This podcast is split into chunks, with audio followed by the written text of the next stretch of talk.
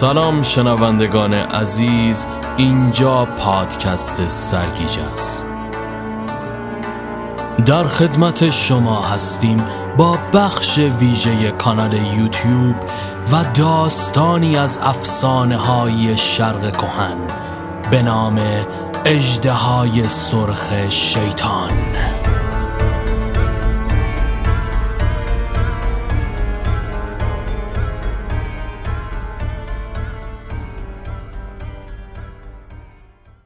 بدون شک هان چودوک مردی بسیار ثروتمند به شمار می‌رفت. درآمد سالانه او دیویس هزار کیسه برنج بود.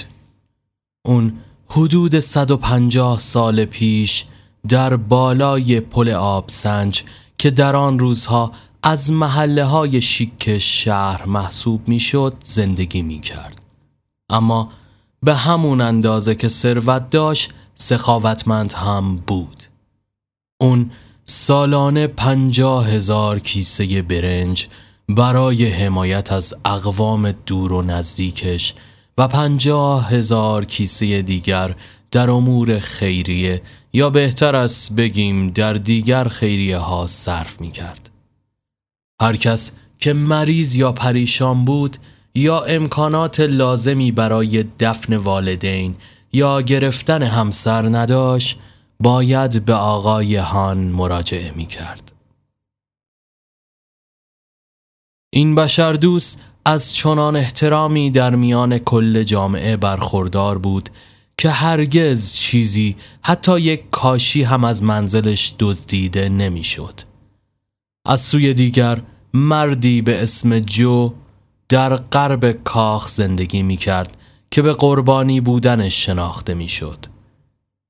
جو از خانواده ای ثروتمند بود اما برادر بزرگترش که البته پس از مرگ پدر مسئولیت املاک را بر عهده گرفته بود ارسیش را در یک زندگی آشوبگرانه هدر داده بود در حالی که بدون فرزند مرده بود بدهی های زیادی برای جو به ارث گذاشت. جو و همسرش هم بقایای ملک را خورده بودند. حالا یک مرد که در دنیایی سرد و بیرحم به زندگی راحت عادت کرده بود و هیچ کار مفیدی هم آموزش ندیده بود در خطر سقوط به وضعیت سطل آشغال سفید و بیچاره قرار داشت همسرش که در وضعیت قریب الوقوع و مرگباری قرار گرفته بود با ساخت کیسه های تنباکو به مقابله با این دشمن سرسخت یعنی فقر می پرداخت. هر کدوم را به قیمت ده سکه در بازار عرضه می کرد. یک روز جو وارد خانه شد و یک ساعت در فکری عمیق فرو رفت. اون به هیچ کلمه ای که به او خطاب می شد توجهی نمی کرد. اما در نهایت سر بلند کرد و گفت فهمیدم. همسرش نگاهی مپوت به او انداخت و سپس لبخندی مشکوک به او زد که به نظر می رسید می گفت بله به نظر فهمیدی که خیلی بدی اما این رو با صدای بلند بیان نکرد. جو اضافه کرد در عرض دو روز ما دوباره ثروتمند میشیم. این گفتش سرشار از تردید بود. بنابراین همسرش نگاهی تمسخرآمیز به او انداخت و گفت هم قیمت کیسای تنباکو باید اون زمان بالا رفته باشه. مرد فریاد زد فقط صد سکه پول نقد بهم بده. اون وقت می‌بینی که چطوری با معجزه ثروتمند میشم. این امتحان نیست جدیه. همسرش آهی کشید. انگار قبلا چیزهای جدی زیادی شنیده بود. اما با این حال صد سکه پول نقد به او داد. او هم با همین مقدار اندک دست به کار شد و به قولش عمل کرد. چون پس از 24 ساعت او بسیار ثروتمند شد موضوع اینجا بود که او با برداشتن صد سکه پول از خانه بیرون رفت و تمام بعد از ظهر را از آنجا دور شد. هنگام عصر دوباره برگشت و بخش عمده ای از شب را با تیز کردن چاقوی کوچکی که خریده بود گذراند. همسرش کنجکاو بود بداند آیا او دنبال حرفه آراشگری می رود یا مشغول کوتاه کردن ریشهایش است؟ اما هیچ سوالی نپرسید.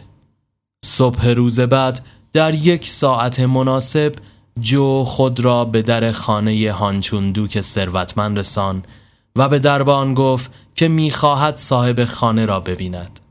اما از اون جایی که جو غریبه بود دربان پاسخ داد که اربابش بیرون است. جو اصرار کرد. دربان یک ورودی را برایش باز کرد. سپس رفت و خبر نزدیک شدن او را در اتاق پذیرایی به اطلاع اربابش رساند. مرد ثروتمند هم با مرتب کردن ریشهایش فوراً به استقبال مهمان رفت. هنوز برای افراد معمولی زود بود که برای رفع نیاز به حضور هان نیکوکار برسند. بنابراین آن دو مرد به تنهایی در اتاق نشستند تا اینکه پس از پرسیدن چند مطلب بی ربط در مورد آب و هوا و آخرین اخبار میهمان به خودش آمد و سراغ اصل مطلب رفت. راستش امروز یه درخواست خیلی خاص از شما دارم. واقعیت اینه که اگرچه قبلا تو شرایط خوبی بودم اما حالا به یه فقر بدی گرفتار شدم و به هزار اونس نقره نیاز دارم تا بتونم با اون تجارت کنم میشه لطف کنید به من هزار اونس نقره قرض بدین؟ هزار اونس نقره؟ حتی نفس خود هان هم بند آمده بود هزار اونس نقره؟ خب راستش در سراسر تاریخ نیکوکارانه هان چنین گستاخی بزرگی ندیده بود آن مرد ناشناس قبل از اینکه نامش را بگوید با اینکه ده دقیقه در اتاق منتظر ماند یک راست هزار اونس نقره خواسته بود. مرد نیکوکار با لکنت گفت اما چطور می‌تونم این همه نقره رو به شما بدم؟ در حالی که چیزی در مورد شما و شرایط خاص و برنامهتون نمی‌دونم. میهمان که با چشمانی فرو رفته نشسته بود و هیچ نشانی از شرم در چهرش دیده نمی‌شد با صدایی آهسته و بدون احساس گفت این کار تو به این معنیه که اگه به من نقره ندی زندگیم امروز به پایان می‌رسه. مرد جا خورد. آخه چرا؟ هم شهری عزیز این چه معنایی داره؟ من نمی‌تونم منطقشو درک کنم. اینکه شما به عنوان یک غریبه ناشناس اینجا اومدین و این اصلا به من ربطی نداره. من به هزار اونس نقره نیاز دارم وگرنه زندگیم از بین میره. اما هزار اونس حداقل بگو صد تا.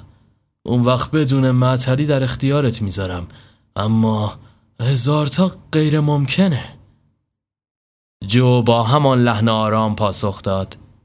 خیلی خوب. سپس از جا بلند شد و وقتی که می‌خواست از آنجا برود کمی روی پا ایستاد. سپس چاقوی تیزش را بیرون آورد و آن را در شکمش فرو برد و از چپ تا راست بدنش را با یک ضربه وحشتناک برید و با سر در مقابل هان وحشت زده افتاد و در حالی که غرق در خون بود آرام و بیهست دراز کشید.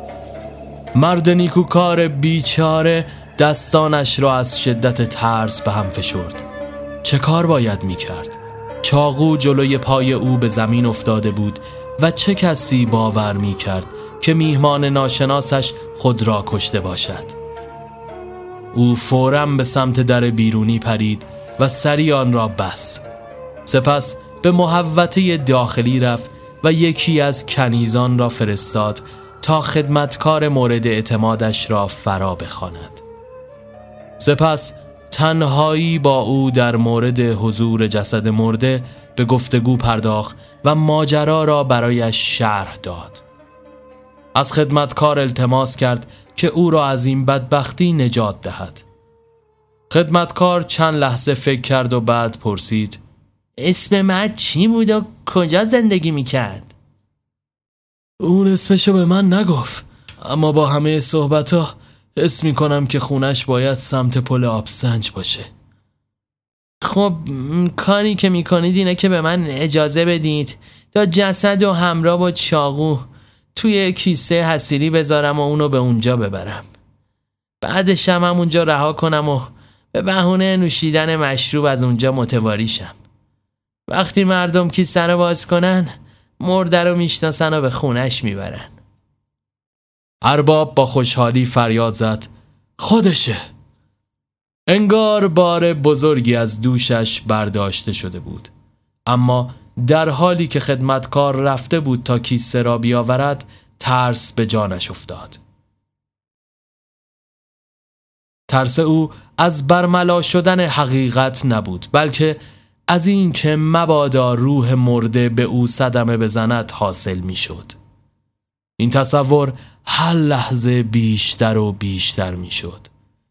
چطور می توانست از این فاجعه جلوگیری کند؟ شاید اگر خواسته مرده را اجابت می کرد روح آن آرام می شد.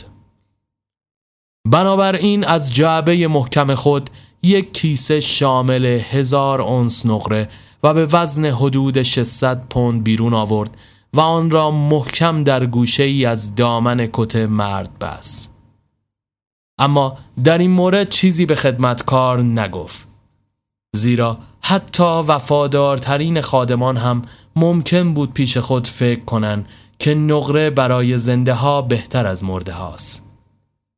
وقتی به خدمتکار برگشت جسد را همانطور که بود بدون تشریفات درون کیسه انداخت و روی یک برانکارد گذاشت. خدمتکار به هر سختی که بود آن را به سمت پل آب سنج برد. ظهر یک روز گرم تابستانی بود. با دیدن خلوت بودن مسیر بار را روی زمین گذاشت. برانکاد را روی دوشش انداخت و به راه افتاد. اما بخت بدش باعث شد به عقب برگردد تا ببیند که آیا کیسه را جای خوبی گذاشته است یا خیر. آه چه وحشتناک. یک چهره ترسناک داشت از لبه کیسه به او نگاه می کرد یک چشمش به شدت چشمک می‌زد و چشم دیگر توسط سربند پنهان شده بود. دهانش به شکلی پیچانده شده بود که حتی نگهبانان اهریمنی قلمرو جهنم را هم وحشت زده می کرد. دقیقا مشابه نقش های ترسناکی که منباب این موضوع در سومعه دیده بود. به شدت مضطرب شده بود. با ناله وحشتناک عقب پرید. اما درست در همان نقطه گودالی قرار داشت و او با پا گذاشتن در آن به صورت ناجور و از پشت به درون آن سقوط کرد.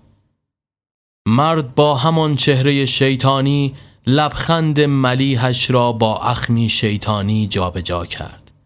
کارش را به خوبی انجام داده بود چون حالا هیچ مانعی سر راهش نبود. بنابراین از کیسه بیرون آمد و در حالی که کثیف خونی و نامرتب بود دامن سنگین کتش را در آغوش گرفت و به دروازه بغلی رفت. شانس با او یار بود چرا که مرد او را به نزدیکی خانهش به زمین انداخت. پس از گذشت چند روز جو و خانوادهش به جنوب نقل مکان کردند. در آنجا او روی کالاهای خرد و دیگر محصولات آفتابی استان سرمایه گذاری کرد. سه سال گذشت و هر کدام از سرمایه های جو دو برابر سود کردند. حالا دوباره او را در سئول می دیدیم که بهترین لباس های ابریشمیش را بتن کرده و بار دیگر در مقابل دروازه هانچوندوک بزرگ ایستاده بود. این بار کسی او را به چالش نکشید. زیرا لباس زیبایش به اندازه کافی نشان از شخصیت بزرگش می‌داد. او هان نیکوکار را در اتاق پذیراییش ملاقات کرد و پس از معرفی خود بلا فاصله به سراغ موضوع اصلی رفت. شما سه سال پیش به یه مرد هزار اونس نقره قرض دادی درسته؟ زبان بشر دوست بیچاره بند آمده بود با خود گفت خدای بزرگ نکنه موضوع اون قتل به بیرون درس کرده. ممکنه این مرد همراه خودش پلیس آورده باشه. من باید فورا این سوء تفاهم رو رفت کنم. سپس به آهستگی پاسخ داد ساکت باشید آقا لطفا آهسته تر. انگار شما در مورد اون اتفاق کوچیک چیزی نمی‌دونین. خب من می‌تونم کاری کنم که از اصل جریان با خبر شید و فراموشش کنید. لطفا به اطلاع مقامات نرسونید. بازدید کننده با خونسردی پاسخ داد. اما من به میل خودم اینجام تا اون وامو پس بدم. شما؟ بله. همینطور که می‌بینید من همون مردیم که شما اونو توی کیسه انداختید. هان از تعجب لال شده بود. جو ادامه داد. بله. اکنون می‌خوام هم پولتون رو پس بدم هم اعتراف کنم که این یک شانس بسیار بد برام بود. من از شدت بیچارگی کاملا به سمت دیوار رونده شده بودم. اگه مسانه اون خوک پر از خون گاف که زیر کتم پنهون کرده بودم نبود نمی‌تونستم زنده بمونم و پولدار بشم. ولی حالا وضعیت خوبی دارم و آمادم که نقره هاتو با سود بهت پس بدم. او سپس به هان متعجب در مورد سرمایه گذاری تجاری خود گفت. ده دقیقه بعد هان دوباره نفسش تازه شد و فریاد زد. به سایه های لیسون قسم این زیباترین چیزی بود که تا به حال در موردش شنیده بودم. من تا یه خورده از اون پول رو پس نمی‌گیرم. همه اون چیزی که به دست آوردی مال خودت. ولی پیشنهاد می‌کنم که به سئول بیای. می‌تونم می‌تونم شغل بسیار بهتر از تجارت کالای خورد و بهت بدم. من دنبال کسی هم که توی اداره اموالم به من کمک کنه و به پسرم فوت و فن نگهداری املاک آموزش بده. اون شخص تو هستی. بگو که قبول می‌کنی. جو پذیرفت. و همراهش رفت. شاید این قصه در آغاز صورتی ناخوش و شوم داشت اما بعضا در این حالات هم پایانی خوش چیزی دور از انتظار نیست.